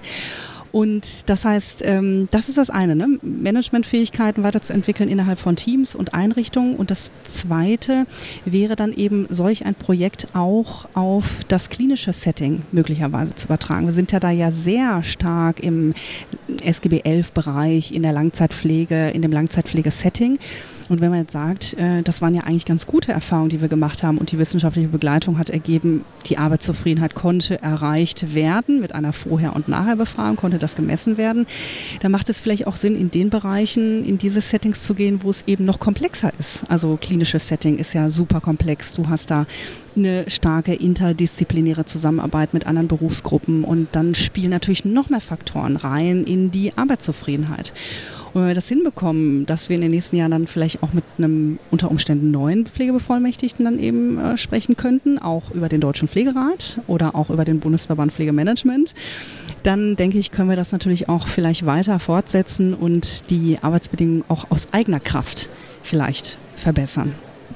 Ja, das wäre auch so ein bisschen vielleicht ein Zeichen, wenn das dann in der Praxis implementiert wird, großflächig, dass eben Pflegewissenschaft ja auch was zu sagen hat und dass diese Erkenntnisse auch nicht einfach äh, in der Luft verpuffen, sondern das Ganze auch angewendet werden kann. Genau, weil was passiert denn jetzt mit dem Koffer? ja, ja Frage, ne? genau, genau. Also es wäre schon schön, wenn man das irgendwie nutzen kann. Und jetzt in dem Nachfolgeprojekt wird es natürlich auch nochmal eine gewisse Evaluierung geben. Wie gut ist es angekommen? Wie gut konnte man es implementieren in den Einrichtungen? Wie nachhaltig ist das Ganze? Und letzten Endes muss man sich ja auch immer die Frage stellen, wie gut können wir auch Selbstorganisation oder Selbstmanagementfähigkeiten schon in der Ausbildung oder im Studium vermitteln? Na, auch das wäre ja etwas, was wir wir dann vielleicht auch die nächsten Jahre dann über Hochschulen, über die Ausbildungsbetriebe, Weiterbildungsbetriebe dann auch voranbringen müssen. Wir müssen darüber sprechen. Ich glaube, dass wir das auch selber können. Ja, also das ist gar keine ich sage jetzt einfach mal, externe Begleitung nicht unbedingt permanent braucht. Die brauchst du unter Umständen schon. Also es gab zum Beispiel auch Führungspersonen oder auch Pflegefachpersonen, die gesagt haben, ach, das ist ja total klasse, dass da jetzt jemand von außen kommt und uns mal sagt, wie wir auch mal den Weg anders gehen, gehen können und so weiter, weil wir uns das als Team gar nicht getraut haben, das vielleicht anzusprechen oder zu initiieren oder es fehlt da irgendwie die zündende Idee und so weiter. Und gerade wenn es dann um so theoretische Aneignung geht, ne? wir haben da in dem Pilotprojekt zum Beispiel ganz viel über Autodidaktik versucht, also wirklich auch zu sagen, der Berater, die Beraterin kommt ja nur drei Tage in dem halben Jahr, wo du quasi diese Leitfäden implementieren sollst oder wo die Pflegeeinrichtung dann auch sagt, das möchten wir ganz gern machen. Also zum Beispiel die Verbesserung der Kommunikation zwischen ähm, Mitarbeitenden und pflegenden Angehörigen oder wir möchten unsere Pause verbessern, also weil wir kriegen eben irgendwie immer keine Pause so richtig hin, so, so kontinuierlich halt, so 30 Minuten am Stück und so weiter. Ne? Und wenn man das mal so reflektiert und dann auch sagt, okay, punktuell gibt es eine Beratung und punktuell gibt es vielleicht auch gewisse Fördermittel über die jetzt auch im Nachfolgeprojekt ja äh, häufiger gesprochen werden muss, weil es natürlich auch Gelder gibt, äh, um sich dann diese Unterstützung auch einholen, einholen zu können. Dann kann man sagen, ja, also die Pflegeeinrichtungen haben sich auf den Weg gemacht und es gibt dann auch punktuell Beratung, aber wir brauchen ja eigentlich eine permanente Selbstbefähigung und dann reicht die autodidaktische sagen wir mal, Aneignung auch dieser Theorien nicht unbedingt aus und da muss es eben systematisch verankert sein. Das heißt also, wenn wir jetzt zum Beispiel auch über Pflegemanagement Studiengänge sprechen oder auch über Healthcare Management Studiengänge, dann wird das natürlich interessant sein, weil wir ja dann auch die Möglichkeit hätten, direkt in der eigentlichen Arbeitsorganisation der Pflege solche Kenntnisse schon einzubringen und gar nicht erst zu sagen, mh, hm, ja, das haben wir eigentlich schon immer so gemacht und wir bleiben auch dabei, so wie wir es bisher gemacht haben, aber wir wissen, eigentlich ist es nervig, wir wollen schon anders machen. Aber mit solchen Impulsen, die dann auch über die Theorie kommen, können wir es vielleicht anders machen. Und dann gibt es punktuell mal externe Beratung und dann können wir aber wieder alleine weitermachen. Das wäre natürlich ein großes Ziel. Ja, sehr gut. Dann, Annemarie, ich danke dir recht herzlich, dass du uns da nochmal so ein bisschen mitgenommen hast und äh, zusätzlich zu deinem Vortrag noch ein bisschen erklärt hast, was es mit dem Projekt denn auf sich hat. Nachdem wir jetzt über Arbeitsbedingungen in der Pflege gesprochen haben, blicken wir jetzt nochmal auf das Thema Digitalisierung. Uns ist aufgefallen, dass im Rahmen dieses Kongresses das Thema immer mehr ja, Zuwachs gewinnt. Es wird immer mehr darüber diskutiert. Und wir haben mit einer Person gesprochen, die sich dazu geäußert hat. Wir sitzen an unserem Stand und äh, uns gegenüber, Caroline ist nämlich äh, neben mir, sitzt, sitzt eine Dame, die uns gestern angesprochen hat. Und ähm, es geht tatsächlich im weitesten Sinne um die Digitalisierung. Aber bevor wir anfangen, verrat uns doch erstmal deinen Namen und was du machst. Sehr, sehr gerne. Vielen Dank. Teda Ockinger. Und zwar von Stell dir vor. Das ist auch genau das, was wir auch äh, umsetzen wollen. Also unser Motto ist, stell dir vor, Lernen macht Spaß. Stell dir vor, man kann die Pflege mal wirklich erleben. Stell dir vor, Technik wird verständlich. Und all das lässt sich ja in allen verschiedenen Facetten äh, ja, rauf und runter deklinieren, wie ich immer so schön sage. Und wir können da einfach nochmal sehr viel erlebbar machen, was wir vielleicht so auf dem ersten Zug oder auf einem Papier nie miterleben und sehen könnten. Um was handelt es sich da? Wenn du sagst, okay, es geht ums Lernen, es geht auch ums Vorstellen, ähm, was genau macht ihr da? Also unser Ansatz ist es, zum einen zu überlegen, es gibt die immersiven Technologien, wir haben sie vielleicht schon mal irgendwo gesehen, das ist zum einen die virtuelle Realität, das ist die, die VR-Brillen, die einen kennen es vielleicht irgendwie aus dem Museum oder irgendwie aus einem Freizeitpark oder verschiedensten irgendwie Einrichtungen. Und der andere ist AR, AR, Pokémon Go, mein Lieblingsbeispiel, oder eher die, vielleicht dann eher die Damen von einem großen schwedischen Möbelhaus, die das ja irgendwie auch nutzen, dass man da mal die Möbel irgendwie platziert. Und all diese Ansätze, die wir da kennen, lassen sich aber auch ideal fürs Gesundheitswesen einsetzen und ganz konkret auch für die Pflege. Die Pflege ist ein etwas sehr Praktisches. Wir müssen da praktisch etwas tun haben aber gleichzeitig wenig Zeit auch, um wirklich in diese Weiterbildung zu gehen. Das heißt, wir haben da eine Möglichkeit gefunden, wirklich auch sicher zu lernen, in einer Realität auch Situationen nachzubauen, in denen wir dann erleben können, was bedeutet es denn aktiv zu sein, Stress zu erleben, unter auch Anspannung. Es passieren zehn Dinge gleichzeitig, das, was die, was die Lebensrealität ist und das einfach mal im sicheren Umfeld zu üben, zu erfahren, was passiert denn, wenn ich vielleicht doch mal was anderes mache oder mal irgendwie das abwarte, bis es äh, sich irgendwie von alleine löst und dann sieht, was es dann für eine Kausalkette hat. All das kann ich dann selber lernen und erleben und es ändert das ganze Lernerlebnis. Deswegen eben auch anfänglich das Thema, stell dir vor, Lernen macht Spaß, weil wir so neue Dimensionen auch in dieser Lernwelt öffnen der Hauptfokus liegt ja schon auf dem Lernen an sich, also auf dem vielleicht auch sich selbst weiterbilden und weiterentwickeln als Pflegefachkraft oder vielleicht als Auszubildende, wenn ich das so äh, richtig verstanden habe. Aber wie kann ich mir das jetzt äh, konkret vorstellen? Also ich bin jetzt in der Pflegeausbildung und dann, ähm, was hilft mir das jetzt? Also so eine Virtual Reality Brille, was mache ich damit? Erstmal aufsetzen. Das ist schon mal ein Anfang. genau, also das ist das, was ich auch immer das, das, das Wichtige finde. Deswegen sage ich das auch gerade so mit einem leichten Schmunzeln, weil ich in dem Moment, wo ich sie aufhabe, bin ich ja mal wirklich in einer anderen Welt. Also man da ist ja dann wirklich auch abgeschottet. Das ermöglicht dann auch ein viel konzentrierteres, fokussierteres Lernen. Und dann kann ich dann in diesem Kontext von einem Krankenhaus mal direkt lernen, was sind denn die einzelnen Handlungen? Was, was muss ich denn irgendwie machen? Also mein Lieblingsbeispiel ist eine Blutzuckermessung mal in die Virtualität gehoben. Das waren 46 Schritte. Und das kann ich mir entweder im Papier anschauen oder eben selber erleben, indem ich dann die Pflegekraft bin und kriege dann die Anleitung und muss dann irgendwie das Tablett bestücken und dann rausgehen und dann auch dieses Element mal, diese Tür aufmachen. Was, was, was mache ich denn da? Was erwartet mich hinter der Tür? All das kann ich schon mal in einer sicheren Umgebung erleben und so auch lernen. Ich sage dann immer gerne das Beispiel mit der Herdplatte. Wir alle haben mal auf die Herdplatte gelangt und machen, wissen danach aber auch, was da passiert. Und so ähnlich ist es dann auch beim Lernen. Wir können einfach mal erfahren, was passiert und es ganz oft verinnerlichen. Und wir können natürlich auch Fehler machen, so oft wir wollen, ohne dass es irgendwelche tatsächlichen negativen Konsequenzen jetzt in der Praxis oder für andere Menschen hat. Auf jeden Fall. Also dieses Thema sichere Lernen ist ein ganz, ganz großes Thema. Also als ein Punkt und das andere das Lernen aus Fehlern, was ja auch spannend ist, weil man nicht immer jemanden hat, der einem vorbetet, muss man so ein bisschen provokativ zu sagen, erst das, dann das, sondern weil wir es einfach selber erfahren dürfen und selber erfahren dürfen, was dann irgendwie auch mit passiert. Ähm, ich, also ich, ich kann verstehen, dass das die Zukunft ist oder zumindest ein Zukunftsthema. Ich frage mich nur, ähm, welche Teile können dann nicht abgebildet werden durch solche künstlichen ähm, Realitäten, weil Pflege besteht ja doch eben noch dadurch, dass es eben nicht ersetzbar ist. Finde ich einen ganz, ganz wichtigen Punkt, sich auch zu überlegen, also wo ist ein sinnvoller Einsatzbereich? Auch nicht zu sagen, yay, neue Technologien ist der Heilsbringer und damit wird jetzt alles gut und alle Probleme werden gelöst, sondern sich zu überlegen, wo können wir es denn irgendwie auch sinnvoll einsetzen. Aktuell also sind auf jeden Fall die haptischen Elemente noch ein grenzender Faktor oder begrenzender Faktor, weil wir manche Themen, also einfach auch dieses Thema, wie setze ich irgendwie eine Nadel, also ein haptisches Feedback noch nicht gut darstellen können. Das wird sich auch in der technischen Entwicklung auch immer mehr geben, das wird auch immer mehr dazukommen. Aber auch wenn sich da die Technik weiterentwickelt, sehe ich das ganze Thema Ausbilden auch eher als Ergänzung. Ich finde auch manche Elemente sollten auch in dem, in dem Präsenz, in diesem Vorort auch bleiben. Aber ich kann natürlich viel gezielter vorbereiten. Ich kann dann vielleicht auch vor Ort durch eine Augmentierung, wir haben es am Anfang vor, also kurz irgendwie vorgestellt, das heißt irgendwie Szenarien auch nochmal ganz anders irgendwie darstellen, unterstützen oder auch einfach Wissen in dem Moment einblenden.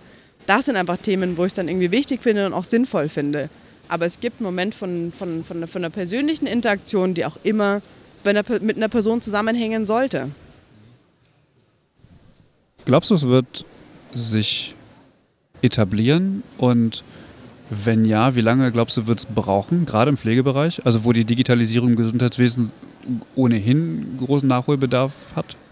Also ja, ein ganz klares Ja zu dem, es wird sich etablieren, einfach auch aus dem Grund, dass wir gar nicht umher können in manchen Bereichen, weil wir das ganze Thema, wir kommen jetzt schon an die Grenzen, dass Schulungen nicht stattfinden können, weil einfach schlichtweg die Zeit dafür nicht da ist, auch wenn sie es wenn irgendwie sollten. Hast du ein Beispiel, wo, wo es fehlt? Wo in, in welchen irgendwie generellen Anleitungen, einfach in, in, in Mhm. vielen diese, von diesen Pflichtschulungen, die eigentlich auch gerne jeder machen würde oder auch Weiterbildungen, die viele gerne machen würden. Es wird uns auch ganz oft zurückgespielt. Ich würde eigentlich auch gerne noch mal mehr Zeit auch in Weiterbildungen investieren, die jetzt nicht unbedingt, also die, die auch einfach begleiten, die auch vielleicht persönlich auch motiviert sind, sich da weiterzubilden, aber es ist einfach keine Zeit dafür da, um das umzusetzen. So, jetzt kann ich mir aber eine VR-Brille mitnehmen, nach Hause nehmen oder meine Pausen damit verbringen, dann einfach in meinem Lärmtempo, in meiner Zeit diese Weiterbildung auch äh, zu absolvieren oder mich auch äh, tiefer mit Themen auch auseinanderzusetzen und kann dann aber trotzdem auch durch Lernzielkontrollen und verschiedene Mechanismen auch diese, diesen Nachweis erbringen, dass ich da auch einen Lernerfolg oder eben auch eine Prüfung bestanden habe, dass es auch in einer gewissen Form auch anerkannt werden kann. Also das sehe ich auf jeden Fall als, ein, als, als einen ganz, ganz, ganz wichtigen Punkt. Deswegen sehe ich auf jeden Fall, dass wir nicht umher können. Genauso auch in der ganzen Vorbereitung. Also das ganze Thema Stress, Burnout ist ein Riesenthema, was wir auch damit irgendwie umgehen können, dass wir da einfach mehr und besser auch schulen können, darauf vorbereiten können. Simulationszentren, Skills Labs werden über, tauchen überall auf. Und da stelle ich immer gerne provokativ die Frage, warum virtualisieren wir das nicht? Weil dann können wir sie zugänglich machen. Dann muss nicht mehr die Person dorthin reisen, sondern das Skills Lab, Simulationslab kommt zu den Pflegeeinrichtungen in, in, in, nach Hause. Und dass wir diese Technologien auch nutzen. Und ja, wir hinken teilweise noch hinterher, aber vielleicht ist es auch eine Chance. Vielleicht ist es auch eine Chance, dass wir sagen, wir gehen jetzt nicht Schritt für Schritt und hinken immer weiter hinterher, sondern wir springen jetzt. Wir springen jetzt drei Schritte nach vorne und sind dann auf einmal, also ich sage immer sehr provokativ, bevor man jetzt ganz viel Geld dafür investiert, alles in ein E-Learning zu bringen, warum nehmen wir es nicht gleich als immersive, simulierte Lernanwendung und sparen uns die ganzen Zwischenschritte? Und da könnte dann die Pflege auch in manchen Bereichen schnell aufholen. Und ich sehe da auch eine große Bereitschaft mitzugehen, unter einer Voraussetzung, dass eine große Aufklärung auch stattfindet. Weil ansonsten wird es das nächste Tool, was irgendwo versucht wird einzuführen, was irgendwo von extern beschlossen wird, dass es gut wäre, aber nie die Akzeptanz wirklich gewinnt, dass angenommen wird. Und das sehe ich als ganz, ganz wichtigen Teil davon. Ja, Aufklärung ist da sicherlich ein wichtiger Punkt und auch ein Stück weit in der Hinsicht, dass man ja doch sagen muss, dass vielleicht nicht alles darüber abgebildet werden kann. Also natürlich kann man irgendwie lernen, wie man jetzt in einer gewissen Situation äh, ja, ausprobieren, wie man reagieren könnte, wie man eine Subkutaninjektion macht und so weiter. Aber es gibt ja doch auch äh, Situationen, in denen man eben nicht immer gleich reagieren kann, die auch vielleicht sehr Grenzerfahrungen in der Pflege sind, was ja nicht unbedingt darüber abgebildet werden kann, oder? Ja, also das, es, es, gibt einen gewissen Spielraum und man kann nicht jede einzelne Situation, die wir dann im, im Alltag haben, dann irgendwie darüber auch abbilden. Dann könnten wir jetzt natürlich das ganze Thema auch der Kostenfrage dann irgendwo mit aufbauen. Aber worauf ich eigentlich hinaus will, ist immer die Frage, was ist denn das Lernziel davon? Und da ist eher das Bestreben zu sagen, je mehr Sicherheit und Handlungsroutine ich aufbauen kann, in den Dingen, dass ich unter bestimmten, also unter, unter verschiedensten, sagen wir, Umgebungen, Voraussetzungen, Stressoren auch eine Handlungsroutine aufbaue, dann kann mich so schnell nichts mehr aus der Bahn werfen. Weil ich dann eben, dann kann, kann auch was anderes kommen, was wir nicht trainiert haben. Aber man hat diese Ruhe schon für sich gelernt, diese Routine drin, dass man im Kopf und in allem offen ist, mit dieser Situation umzugehen, weil alles andere ist schon routiniert. Was muss denn passieren, damit sowas überhaupt ähm, ja, Akzeptanz findet und tatsächlich auch zum Einsatz kommt? Also ich kenne kein Haus, was es macht, wo es irgendwie in irgendeiner Form zur Anwendung kommt, auch wahrscheinlich gar nicht denkbar ist. Weil, ja, wie gesagt, ich glaube, dass sie die digitalen Strukturen da so weit hinterherhinken. Also wenn ich beispielsweise nur an die Netze denke, also da haben nicht mal, weiß ich nicht, vernünftiges WLAN für Patienten oder sowas. Also daran scheitert es ja häufig schon. Ähm, was, was glaubst du, wa- was braucht es? Und gib ruhig mal einen Zeithorizont, was du glaubst, bis man das, ähm, ich sag mal, sinnvoll in einer Einrichtung anwenden kann. Also sagen wir es mal so, die Technik ist da. Da könnten wir jetzt in drei Monaten Ja, okay. anfangen. Also Okay. So kann ich es quasi anfangen. Aber ich, ich, worauf du eher hinaus willst, ist einfach, dass es nicht nur ein singuläres Thema ist, was kann die Technik. Also ich will diese Botschaften unbedingt mitgeben. Weil Ja, also- in anderen Ländern ist es, ist es schon im Einsatz. Hier müssen wir noch sehr viel infrastrukturelle Anpassungen, die ja gerade zum Glück auch passieren. Ja. Aber ich denke, wichtiger oder mindestens genauso wichtig ist eben auch dieses Thema, was ich anfänglich angesprochen hatte, auch der Aufklärung. Also wir müssen da also schauen, dass wir sie mitnehmen, dass wir zeigen, was es für einen Vorteil hat, Ja. weil Pflege wird ja auch das Thema VR in dem, in dem, im Kontext von für Patienten, für Bewohner auch kennenlernen. Ja. Es kommen immer mehr Anwendungen. Das heißt, da ist, sehe ich einen großen Baustein und vielleicht der letzte ist da nochmal auch immer natürlich die Finanzierung. Und wir haben da aktuell eine große Herausforderung und das, ist, das hängt jetzt auch stark von den sagen wir mal, nächsten Schritten auch auf etwas höheren Ebenen an, ab.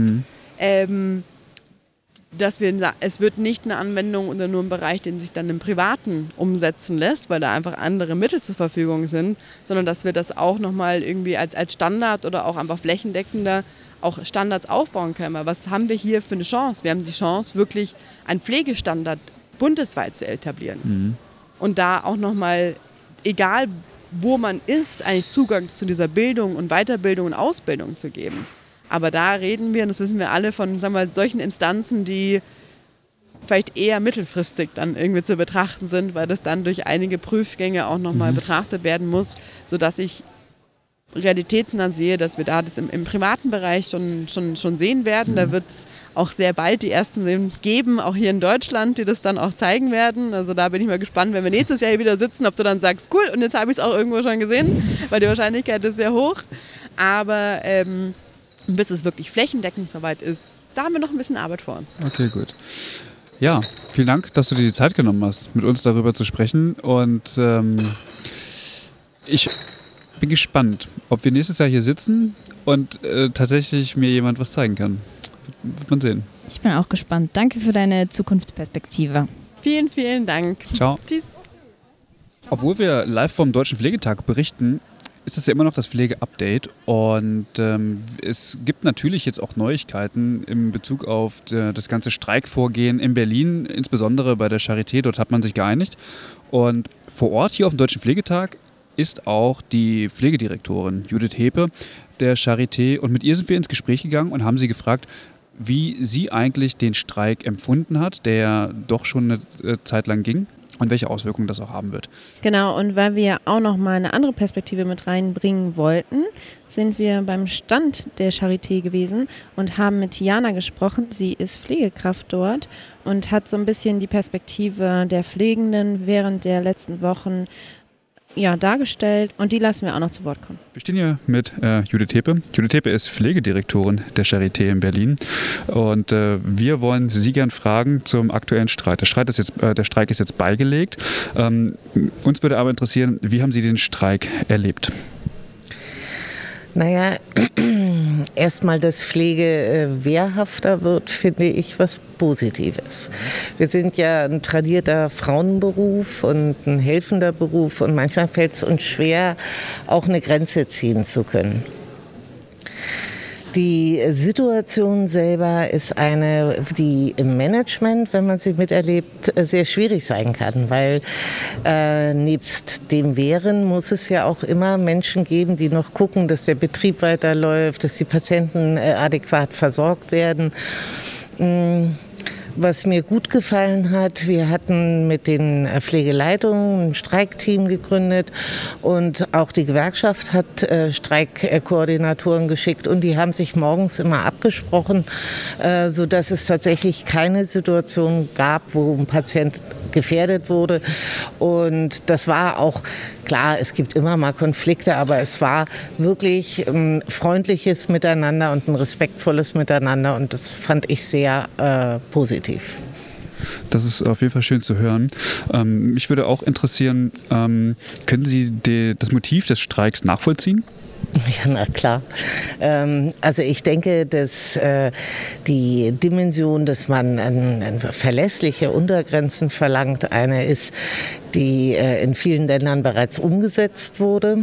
Äh, ich glaube, die Schwierigkeit, äh, und das gilt für die Charité und auch für Vivantes war dabei, ähm, dass man klar sagen muss, wenn Sie einen Tarifvertrag für drei Jahre machen, dann können Sie zwar behaupten, dass sie sowas wie 2000 Menschen einstellen werden, aber sie wissen in dem Moment schon, dass sie es nicht halten können. Und daher musste man, und äh, das war nicht leicht, Entscheidungen treffen, wo ist der Brennpunkt am größten und wie viel können wir maximal tatsächlich äh, zuverlässig innerhalb von drei Jahren gewinnen und anhand dessen so ein Stück die Schlüssel ausrichten.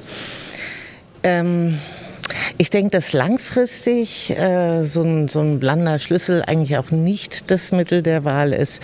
Äh, ich würde immer dafür plädieren, dass man nicht nur die Belegung zählt, sondern tatsächlich auch den äh, Pflegeaufwand qualitativ äh, das betrachtet. Und äh, das erfüllen Untergrenzen natürlich nicht.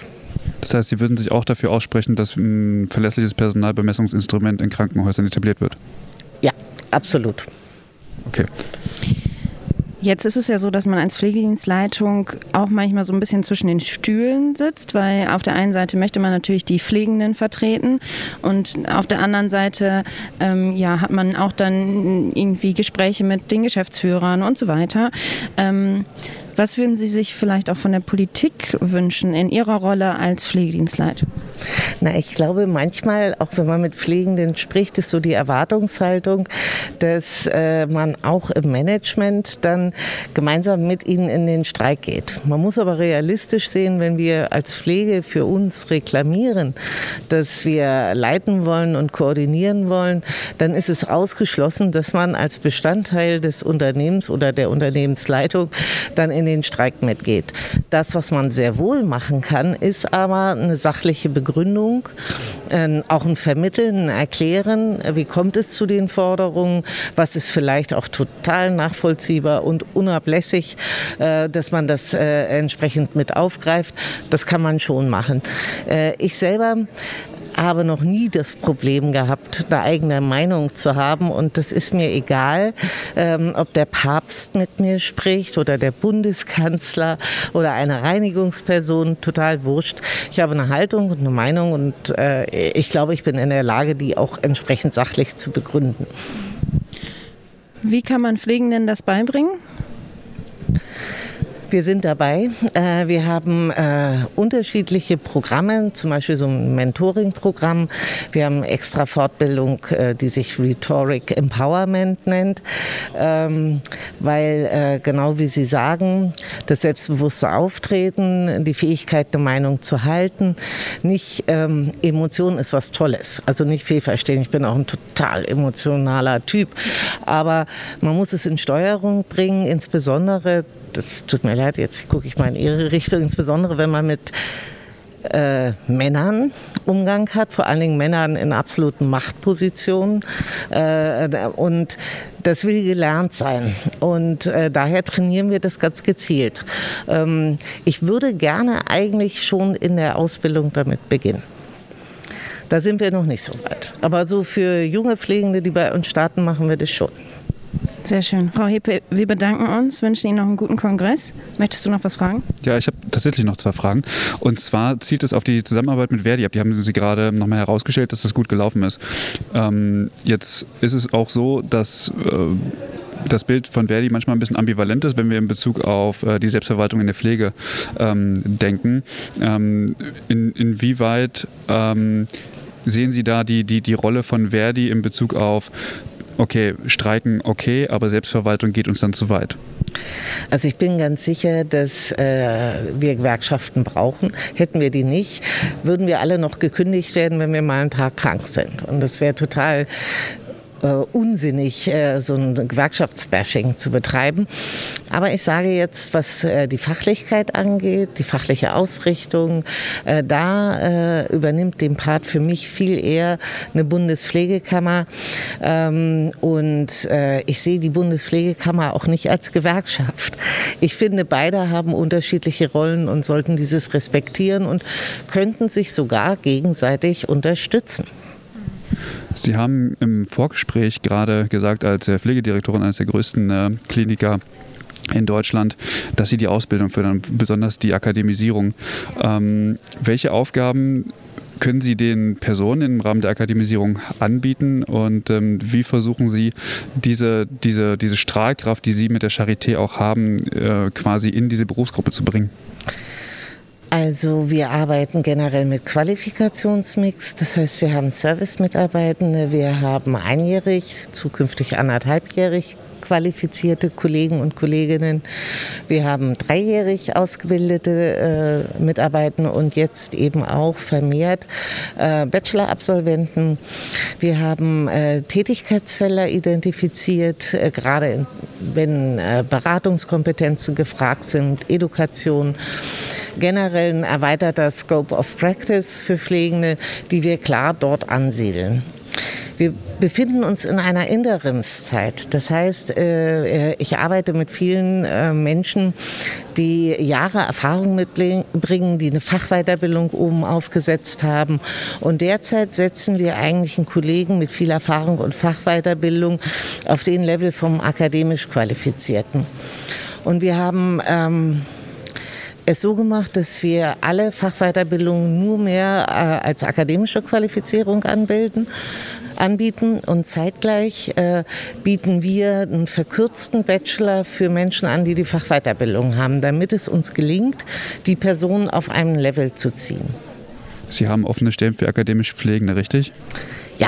Jeder, der Interesse hat, äh, in der Pädagogik eine Laufbahn zu machen, in der Pflegewissenschaft, in der Praxisentwicklung, kann sich sofort bei uns melden. Besseres Gehalt, unbefristeter Vertrag und volle Gestaltungsmöglichkeit.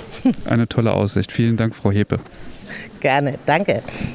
Ja, ihr Lieben, wir stehen hier gerade beim Stand von äh, der Charité und Vivantes und haben eine Person kennengelernt, ähm, die so ein bisschen mit uns quatschen möchte. Magst du dich mal einmal selber vorstellen? Ja, genau. Mein Name ist Tiana Schulz und ich bin Gesundheits- und Krankenpflegerin und aktuell studiere ich erweiterte klinische Pflege an der Akkon Hochschule Berlin mit dem Schwerpunkt Intensiv- und Anästhesiepflege und ich arbeite auch in dem Intensivbereich auf einer neurologischen, neurochirurgischen Intensivstation. Sehr schön. Vielen Dank, dass du dir die Zeit nimmst. Ähm, Jetzt ist es ja so, dass in den letzten Wochen in den Medien ähm, darüber berichtet wurde, dass in, bei der Charité und Vivantes Pflegende sich dazu entschieden haben, zu streiken. Wie hast du die letzten Wochen erlebt? Ja, es ist eine gute Frage, weil ich glaube, einerseits hat man es vor Ort miterlebt, aber andererseits gab es natürlich auch viel äh, Presse, ganz viel, auch Podcasts, ihr habt ja auch darüber berichtet. Und das ist vielleicht einfach eine Lage, wo man nicht so ganz genau weiß, wo ist denn mein Standpunkt hier, was, was will ich und was kann man auch tatsächlich auch verändern. Genau, also da würde ich sagen, ist auf jeden Fall für viele ähm, etwas war, womit sich viele beschäftigt haben, kann ich mir so tatsächlich auch vorstellen. Also so ein bisschen in die Richtung, wo ist eigentlich, was ist eigentlich meine Meinung dazu auch? Ja, so kann, würde ich das auch tatsächlich sagen, ja. Du hast erzählt, du arbeitest auf einer Intensivstation. Ähm, wie war das für dir, deine Kolleginnen? Gab es da auch welche, die sich anders positioniert haben als du jetzt oder die, die auch gestreikt haben? Also dazu würde ich jetzt keine Zahlen nennen oder irgendwas, aber es gab natürlich beide Seiten. Ja, auf jeden Fall. Ich denke, das war wahrscheinlich auf vielen Stationen, so wie es, denke ich, auch in allen anderen Häusern, auch jetzt abgesehen auch von Berlin, gibt es, denke ich, auch immer Leute, die dafür sind oder Leute, die sich einfach nicht mobilisieren, die vielleicht auch nicht ähm, diese Motivation haben. Und wie hast du das oder was ist so dein Standpunkt dazu, deine, deine Sichtweise auf die Dinge, die passiert sind? Ähm, wie, wie siehst du so die Argumente derjenigen, die streiken? Ja, schwierige Frage. Ich habe ja auch erwähnt, dass ich studiere und ich glaube, dadurch hat sich meine Meinung grundsätzlich geändert. Ähm, ich denke, ähm, Streik ist auf jeden Fall auch was Gutes. Ich denke, das kann auch vieles bewegen. Auf der anderen Seite frage ich mich, ob das wirklich der richtige Weg ist. Meiner Meinung nach braucht es dazu auf jeden Fall noch andere ähm, Blickwinkel oder auch andere Akteure, die vielleicht daran beteiligt werden sollten. Und da haben wir es ja auch heute Morgen gehört, Pflegekammer, das ist einfach etwas, was da auch viel Bewegung, Bewegung mit reinbringen kann.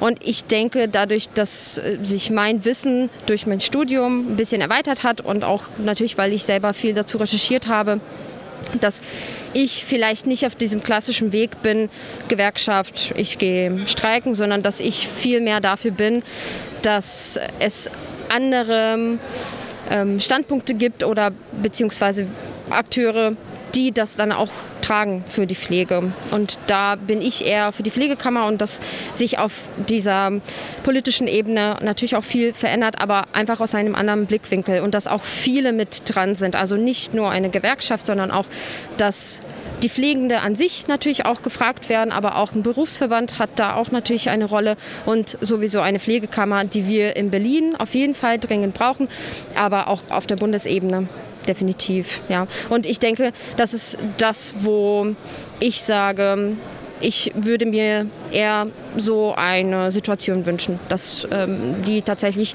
durch alle entsteht und vielleicht nicht nur auf einer Ebene wie zum Beispiel Gewerkschaft. Okay, also wenn ich das jetzt nochmal äh, für mich zusammenfassen darf, grundsätzlich sagst du, okay, diese Argumente oder diese Forderungen ähm, würdest du grundsätzlich jetzt erstmal unterstützen, die Forderungen, die die Pflegenden da haben, ähm, aber das Mittel war vielleicht nicht das Beste, beziehungsweise würdest du dir wünschen, dass Pflege anders auftritt, anders in Verhandlungen vielleicht auch geht oder eine, ja, ein anderes Instrument nutzt, als jetzt nur über die Gewerkschaften und das Mittel von Streik zu gehen? Ja, so kann man es, glaube ich, zusammenfassen. Ich denke, ähm, dass viele Pflegende einfach auch nicht wissen, was gibt es noch für andere Wege und was macht denn überhaupt eine Pflegekammer? Welche Aufgaben übernimmt eine Pflegekammer? Und vielleicht wissen die, was macht denn eine Gewerkschaft? Vielleicht wissen viele das auch nicht, sondern sind natürlich in diesem Schwung und ähm, denken, okay, Streik, das ist was Gutes, das, äh, da mache ich auf jeden Fall mit. Aber dann gibt es natürlich auch Berufsverband, junge Pflege, gerade auch für die, die gerade in den Beruf starten. Da sind so viele Institutionen, wo man sich organisieren könnte und wo man eigentlich auch wissen sollte, wofür stehen sie, was machen sie. Und wenn man das irgendwie den Pflegenden auch überbringen kann, und die dadurch auch motivieren kann. Ich denke, da könnte sich auch vieles ändern und da würde man nicht nur ein Tool nutzen, sondern man würde vielleicht auch von vielen Seiten rangehen. Tiana, wir haben jetzt ganz viel über deine Wünsche gehört, was du dir vielleicht auch wünschen würdest. Nochmal einmal kurz zurückblickend, was würdest du sagen oder in dein Haus gedacht, wie ist aktuell so die Stimmung auf den Stationen? Jetzt nach der, es gab ja eine Einigung, äh, wie würdest du das beschreiben, wenn du auf Station kommst? Oh, das ist eine sehr schwierige Frage. Ich glaube, ähm, dass vielleicht die Leute endlich sagen, okay, jetzt haben wir vielleicht etwas geschafft und dass man vielleicht aufgrund dessen jetzt die Motivation hat, weiterzumachen, würde ich eher so sagen. Ja, also ich denke, da ist auf jeden Fall, es hat sich etwas bewegt, so kann man es vielleicht sagen, ja. Vielen Dank dir. Wir wünschen dir alles Gute und super, dass du mit uns gesprochen hast und viel Spaß noch bei dem Studium. Ja, vielen Dank. Ich freue mich sehr und ich freue mich dann, äh, vielleicht das im Podcast zu hören. Ja. Danke dir. Tschüss. Ja, neben den äh, vielen Referenten und Referentinnen, die wir heute interviewt haben, äh, sitze ich jetzt auch mit Lina Gürtler und Johannes Wünscher hier bei uns am Stand. Ähm, ihr habt heute äh, den Junge Pflegekongress vom Junge, von der Jungen Pflege Nordost organisiert und durchgeführt. Ähm, ja, wollt ihr ein bisschen was davon erzählen? Also was war denn das Motto? Gab es ein Ziel? Also auf jeden Fall war der Kongress digital und äh, ja, ging eigentlich den ganzen Tag jetzt, oder? Ja, genau. Wir haben uns aus den Erfahrungen der letzten Jahre gedacht, wir machen nicht die, diesen Balance-Act und machen Hybrid. Im schlimmsten Fall hätten ja dann die Schulklassen wenige Tage vor der Anreise ihren Bus absagen müssen oder ja, das hätte zu so viel Frustration geführt, dass wir gesagt haben, wir starten komplett als digitale Veranstaltung. Ja, damit habt ihr ja auch schon wahrscheinlich vom letzten Mal ähm, vom Deutschen Pflegetag und von eurem Kongress Erfahrungen sammeln können. Ähm, was war denn, was hattet ihr denn dieses Jahr so im Programm?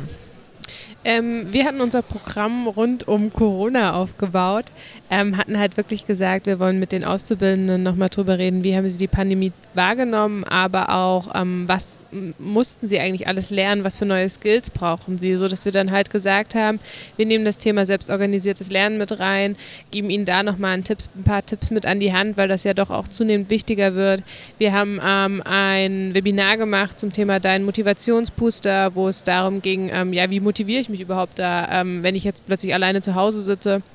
Wir haben auch nochmal ähm, einen äh, Pflegenden eingeladen, der selbst an Covid erkrankt war, der seine Erfahrungen mit reingebracht hat, ähm, zusammen halt mit der BGW, die uns auch dann den Input gegeben hat, wie man ähm, Covid-19 als Berufskrankheit äh, anerkennen kann, lassen kann. Ja, total spannend. Und dann hattet ihr wahrscheinlich auch so ein paar interaktive äh, Momente mit drin. Ja, das war uns auch sehr wichtig. Also es ist sehr schade, dass wir die Teilnehmenden so gar nicht sehen konnten. Das war so ein bisschen, man spricht in so eine Blackbox, man sieht so ein paar Zahlen, aber weiß gar nicht, wie, wer befindet sich dahinter. Deswegen haben wir versucht, sehr, sehr stark Social Media mit einzubinden und auch andere Inter Interaktionsmöglichkeiten wie Kahoot oder ähm, auch die ganzen Tools, die bei Zoom mit drin sind. Also in, in meinem Vortrag beispielsweise habe ich Quiz und alle möglichen anderen Sachen mit eingebunden, damit die Leute ihre Meinung ausdrücken können. Und wir haben auch tatsächlich Feedback bekommen über diese Online-Formate, die uns zeigen, dass wir mit dem Programm und mit der Ausrichtung richtig gelegen sind. Ja, richtig cool. Ähm, vielleicht könnt ihr noch mal so ein bisschen erklären, für wen so ein junge Pflegekongress denn gedacht ist. Es gibt ja schon eigentlich relativ lange, das Format. Also wichtig ist es uns da immer vor allem für Auszubildende ähm, ein Anlaufpunkt zu sein, für Auszubildende ein spannendes, spannendes Programm zu machen, was auch ähm, Skills vermitteln kann, die vielleicht nicht im Unterricht vermittelt werden, um eine Abwechslung zu bieten und auch diesen, ja, diese Interaktion mit ähm, Pflegenden zu bieten, die sich ähm, schon berufspolitisch engagieren, dass Auszubildende wirklich damit das erste Mal in Kontakt kommen. Also der DBFK macht ja auch den berufspolitischen Unterricht ähm, und ich finde, die Kongresse sind immer noch mal eine ganz andere Art, dann ähm, auch über eine Form von Wissensvermittlung mit den Auszubildenden in Kontakt zu kommen. Genau, also im, sonst orientieren wir uns tatsächlich eher so an Professionalisierungsthemen oder an Zukunftsthemen. Also wir haben im, vergangen, im vergangenen Jahr die Digitalisierung gehabt oder auch Robotik.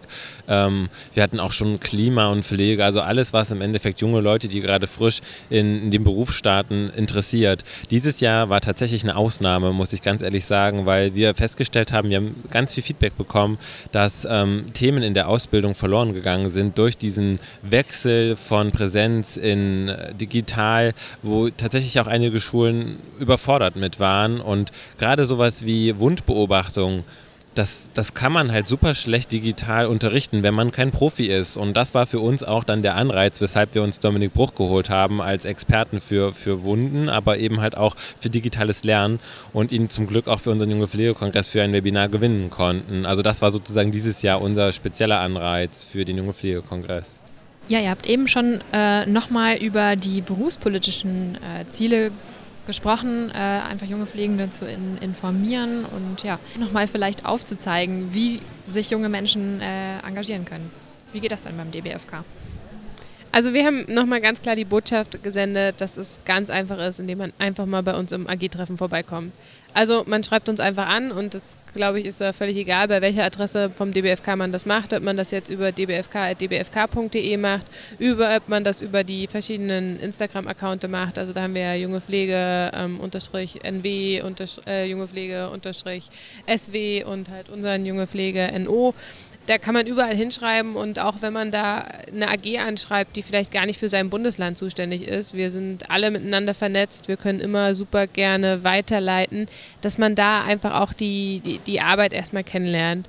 Und ansonsten halt immer wieder dieser Appell, es ist einfach wichtig, sich in irgendeiner Organisation zusammenzuschließen, also auch den Auszubildenden mitzugeben, wie wichtig es ist, ähm, einen Berufsverband ähm, zu stärken, aber auch eine Gewerkschaft dass es sonst für die Pflege einfach schwierig ist, irgendwas zu erreichen. Es wird keine Einzelperson kommen, die uns rettet.